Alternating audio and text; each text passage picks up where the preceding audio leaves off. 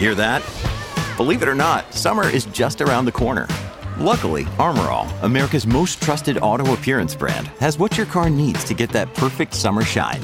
Plus, now through May thirty-first, we'll give you five dollars for every twenty dollars you spend on ArmorAll products.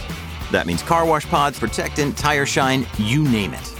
Find out how to get your five dollars rebate at armor all dot com. ArmorAll, less work, more clean. Terms apply.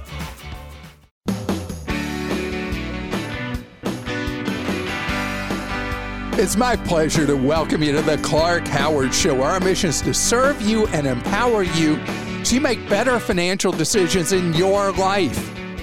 I've talked about why one of the decisions you could make that will help your wallet is to buy Series I Savings Bonds. I'm going to tell you the latest you need to know and, important, when you should buy them. Also, the car industry is being turned upside down, and Ford is getting on board with something that has dealers furious, which means you should be thrilled. I'm going to tell you what's going on, and I want to tell you in that, I want to talk about in today's market, if you are forced to buy a new car, if that's what happens right now, how you go about that process. So back in the spring, I set off basically a firestorm trying to get you to buy Series I Savings Bonds. And you're allowed to buy ten thousand of these each year per person in your family. And there's another wrinkle that people seldom use, where you can have your tax refund go to buy more than that ten thousand dollars cap up to another five thousand dollars.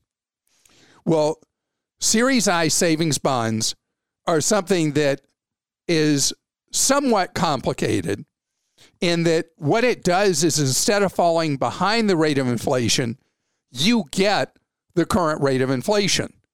So when we go back to the spring, the rate was set for a six-month period at nine point six percent. It's about to go through a reset, and it may not feel like it in our wallets, but inflation has been steadily coming down overall when you look month by month, and it's still way too high, but the reset is going to be somewhere high fives to low sixes, somewhere in that range, coming up in November. However, if you have heard me talk about the Series I's, maybe even tried to buy them and you had a hard time doing it earlier this year because the U S Treasury Department wasn't ready for the demand and their system kept crashing and all that, and you just forgot about it. If you do so in the next few weeks and don't wait till the last week of October, you can still get the nine point six percent rate for the next six months. And then you'll get whatever that reset is, upper fives to low sixes, for the six months after that. You have to hold the Series I savings bonds for a year minimum. Uh, you hold them for just a year, you forfeit the last ninety days interest. So you'd want to buy these with the intention of holding longer. You hold them for five years, then you don't forfeit anything by cashing them in. And all they do is they get you the rate of inflation. So the reason this is significant is that I bonds used to give you a bonus plus the rate of inflation, but they're so popular now with buyers, all you get is the rate of inflation. But if you think about, you walk into uh, Wells Fargo or Bank of America or Chase or Citibank, you're going to get one one-hundredth of one percent on your savings. Seriously. One one-hundredth of one percent. It's pretty insanely ridiculous, right? So then you have something here. The feds are selling direct at nine point six percent for now. That's a little better than one one-hundredth of one percent. So if you've got money sitting, creature of habit, sitting in a savings account, at one of these giant monster mega banks, you need to get that money out. And I'm, I'm going to talk about that more sometime soon as well, about how much you're poisoning your pocketbook by being with the giant monster mega banks or the next tier known as the super regionals. But if you want to know how to buy these Series I's, go to savings bonds dot gov. And you're allowed to own them up to thirty years. But the big imperative right now is that savings rates, even if you shop around, aren't close to what you can earn on these Series I's. And that's why for the foreseeable future, this is a great place to stash at least up to that ten thousand dollars in cash in each family member's name.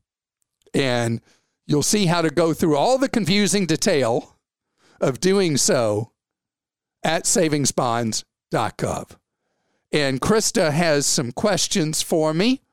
And Krista, it's great to have you today. The Series I Savings Bonds uh, back in the spring were a huge source of confusion. Yes, so many questions sent in to us and then to our Consumer Action Center. So um, this first question I have right now is from Wendy in New York. I'm listening to you speak about insurance for a dorm room, and this one is personal for my family.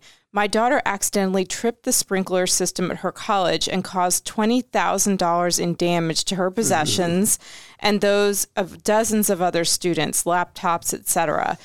The college... So it wasn't she had twenty thousand dollars in no, the dorm no. room. It was collectively on the dorm floor. Uh, the college wanted to have her work for them unpaid for the next three years to pay off the loan. It was an accident, and now my daughter was on the brink of indentured servitude. Anyway, I wanted to share that my homeowner's insurance covered the loss. And we had some other people write in about this as well, saying that we're sort of discounting how much equipment that people have now, phones and laptops and other things that may be worth a lot of money. Yeah, there are so many pieces of electronics in a dorm room. I mean, it's a whole different era. And I really got, oh, and by the way, the homeowner's insurance covering, that was a great save. Mm-hmm. Um, what I talked about before was buying renter's insurance typically starts at five dollars a month to have it for a dorm room or an apartment. So when I went to college, I went with uh, what was called a Foot Locker. Do you know what that is? Yes. A like giant, a, a chest. Yeah, a giant like box. And what did I have in it? Clothes and a typewriter. And a toothbrush. Oh, yes, yes. I had I had a tooth, toothbrush. But that was all that was involved with going to college. And it was a manual typewriter. Wow. Nobody knows what that means, do they? Yes, they do. And uh, maybe they've seen it in like uh, the Smithsonian or something, a typewriter. But there was no equipment. Like, I remember when my oldest went to college, it was when people first started taking T Vs to their dorm rooms. And I remember they had a dumpster outside just for T V boxes that people had taken to college.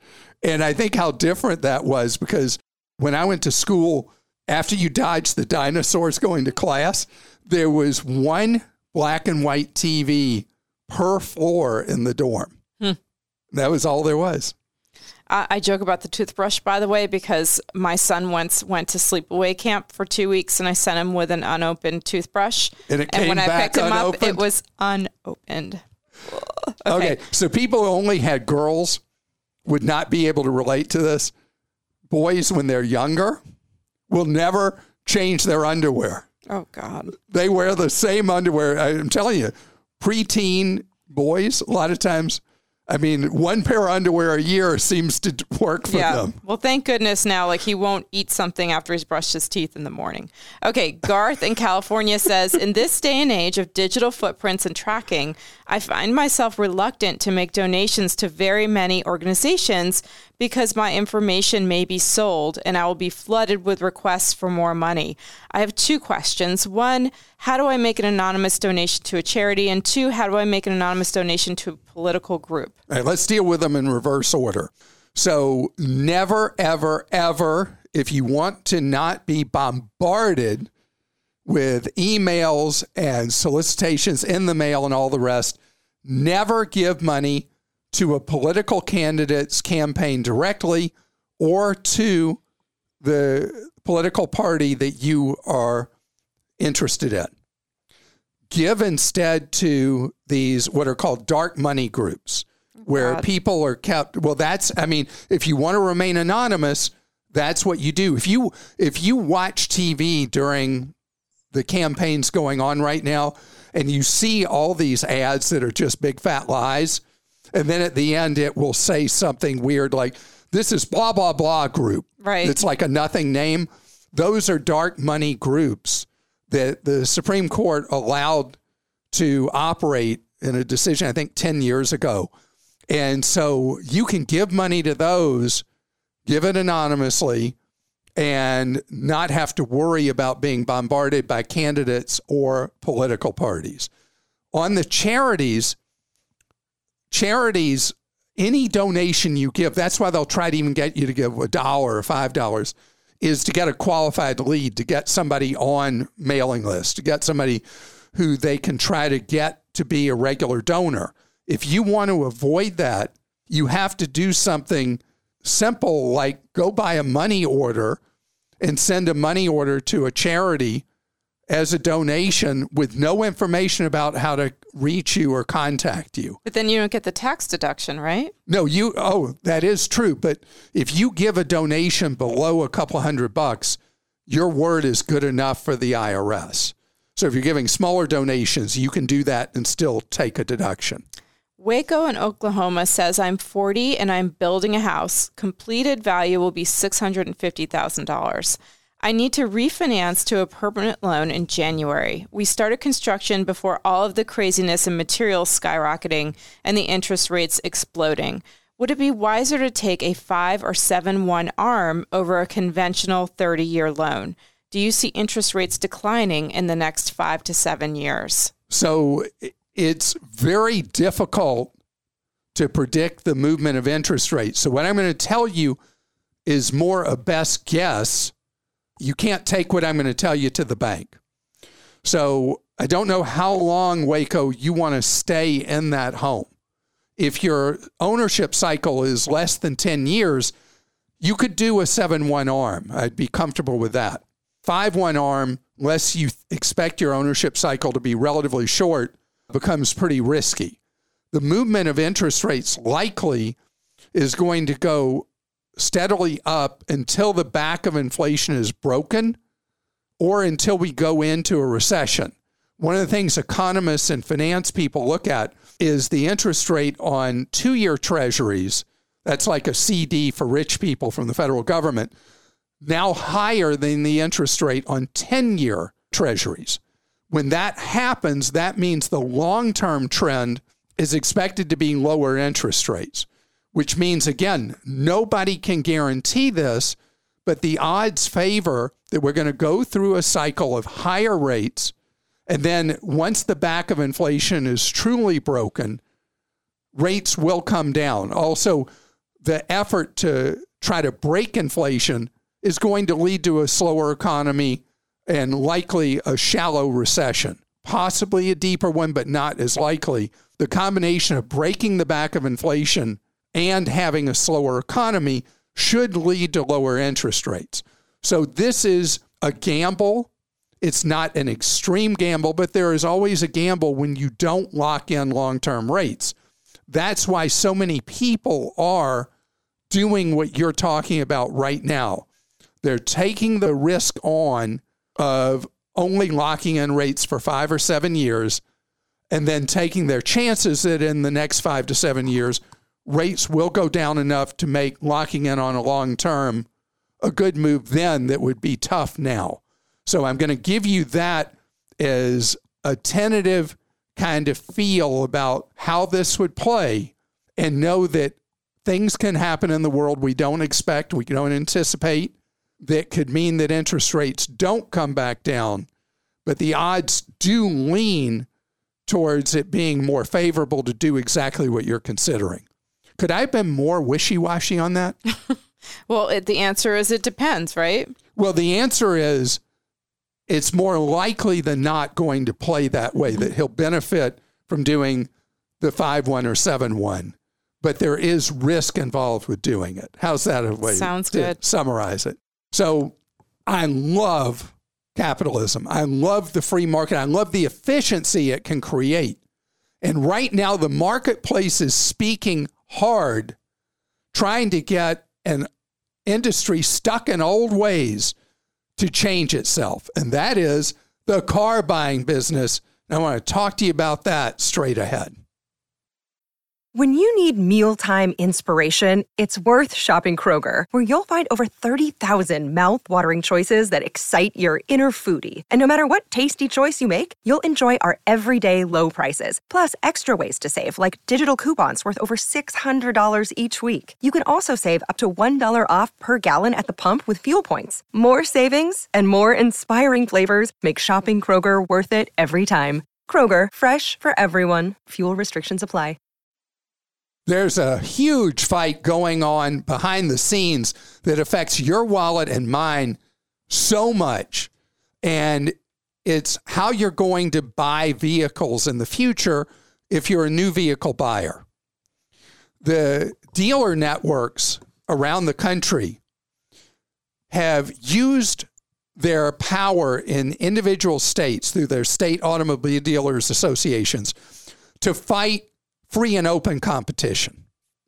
The dealers have fought these new automakers that generally are electric vehicle makers from being able to sell cars because they refuse to use traditional dealers that are an inefficiency in the market that the marketplace does not need. Dealers are very, very powerful contributors to members of their state legislatures, and they take care of those state legislatures well. And they get this anti-competitive kind of stuff where I remember years ago when the traditional automakers tried to sell vehicles direct to the public, the dealers got that shot down. And so it adds thousands and thousands and thousands of dollars to the cost of a vehicle that you buy, because this is something that may have made sense even a generation ago, but now it's just an interference in the market. And the way people buy vehicles now has changed so much. Do you know, typical automaker now, fifty percent of their vehicles, people are buying online. The dealer's not even doing anything. The customer is creating the order, equipping the vehicle how they want, and all the rest.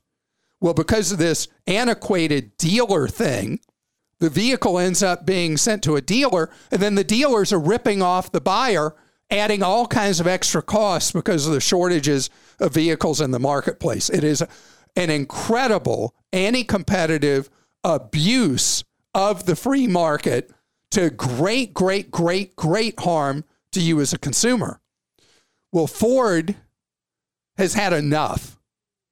And Ford now has told their dealers that if they're still going to be the ones selling vehicles, that they can no longer play that game of you agreed to a price to buy a vehicle, but we're not going to follow it. We're just going to charge you whatever we want once the vehicle comes in. The new rules, transparent, non-negotiable pricing.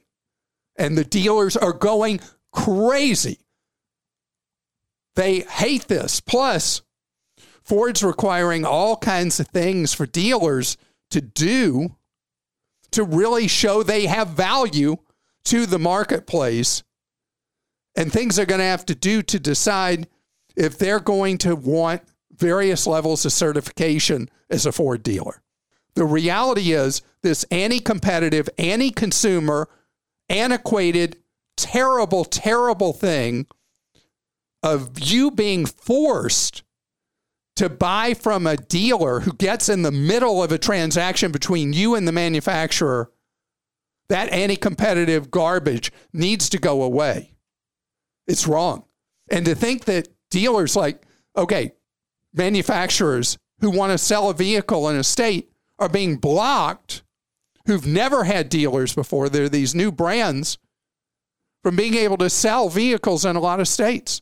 The automakers are going so far, the automakers dealers in some states are trying to outlaw a vehicle being repaired in a state where a manufacturer doesn't have a dealer.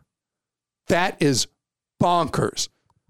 And it's one of those things that makes people cynical about government and politicians and these businesses that claim they believe in free enterprise and the free market are lying, because this kind of practice shows they don't believe in the free market. As for you, when you're trying to buy a vehicle today, the pressures of the shortages from different manufacturers are gradually easing. This is going to get steadily better over the months ahead as the supply chain shortages have continued to ease, and we're going to be back to a more normal market. And then you as the consumer, if you choose to use your power that is available to you online, are going to be able to decide who you're going to buy from and what's the best bargain you're going to be able to find out there for the vehicle you want to buy. And the dealers ultimately can slow down the free market, but they can't stop it. And for you, knowledge is power. Never, ever, ever, not ever go to a dealer except to take delivery of that new vehicle. You do everything online. When you go to the dealer, you transfer the power from you to them with the vehicle that you want to buy. By the way, you own car dealerships? I know I've infuriated you. Go to Clark.com slash Clark Stinks so I can hear what you have to say, the part of the story, the part of the picture that you feel I'm missing. Krista? Can't wait to read those. All right. Yeah, those are always fun when I say something about car dealers, aren't they?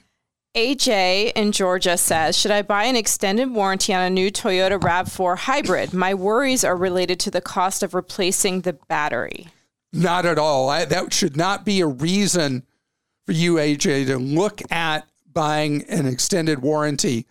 The warranties that Toyota and the others offer on the hybrid battery systems are so good.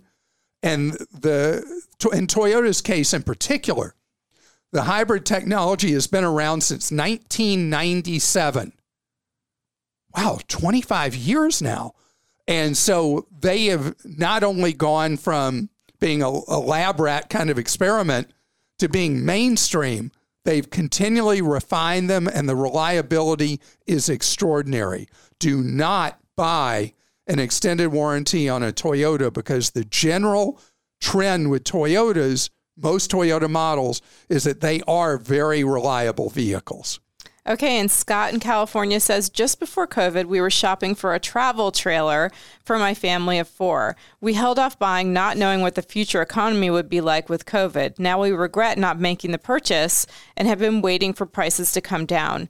What are you seeing in the used and new R V and travel trailer market? Do you think prices will come down soon? My kids are getting older, and it would be great to have a few years of camping trips together without breaking the bank for a camper. Sure. So you got hit by a perfect storm, Scott. You had people who were using travel trailers and bought them in huge numbers, and R Vs of various types in twenty and twenty-one, particularly in twenty, because they wanted to vacation in as safe a way as they could during COVID spread before vaccines. You have people who started being able to do remote work, who have been traveling around by R V or travel trailer and working from wherever on the road where they've been able to find a good internet connection. It's created a big wave of demand for R Vs and travel trailers. And so this will soften as the economy slows. Anything that is a want to instead of a have to slows down during a slower economy. So I think you're going to find that as we move out of twenty-two into twenty-three, the odds really favor the cost of these things, particularly in the used market, softening. The other thing is that a lot of people now who work in office type jobs are now being ordered back to the office and off the road. And those travel trailers and R Vs that they've been enjoying living in, they're now going to have to just park them. And that's going to create opportunity for you as well. In the meantime, in the short time, you could take some shorter trips in rental R Vs. You could rent and wait for the prices to become more reasonable for you to buy one. And there's R V share dot com. There's several R V rental sites. Annette in Alabama says, with all the artificial intelligence and self-driving cars and semis, can they be programmed to spot and avoid deer or any animal entering the road? This time of year in rural areas, they're very deadly. That, and that, that's a great question. And there are automakers that now make technologies that uh, either help you avoid running into someone on a bike, a pedestrian, an animal running across the road, or at least alert you to it. I've even seen during football, that's when I got to see commercials, is now football's back in place. There are even commercials for these kind of technologies on vehicles. So this is something that will become more and more common. We talked a lot in prior years about uh, autonomous vehicles, cars that would just drive themselves. But what's actually happening in the marketplace is a big emphasis on driver assistance, like things that will drive your vehicle for you on a freeway, but not necessarily on city streets. Things that will help you keep from coming out of your lane. Things that will automatically emergency brake if there's a vehicle in front of you. And technology that will spot any type of pedestrian or animal in the road in front of you. So yes, that is clearly something that is today available and will be completely common in the future. So be safe out there.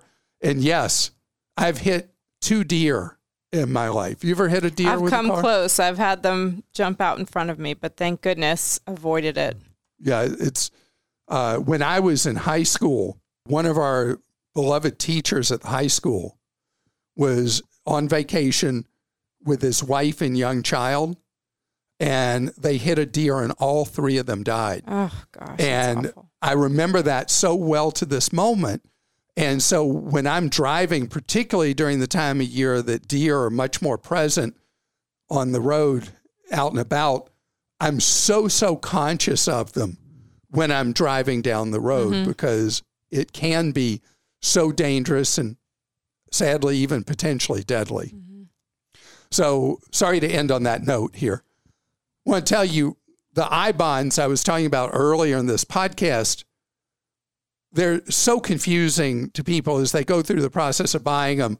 And I want to tell you, we are equipped to provide you free one-on-one advice with the I-bonds if you're having trouble understanding them or purchasing them, or any consumer issue or question or problem you've got. I want you to know for just short of thirty years, we've been providing one-on-one free advice from our staff and volunteers in the Team Clark Consumer Action Center.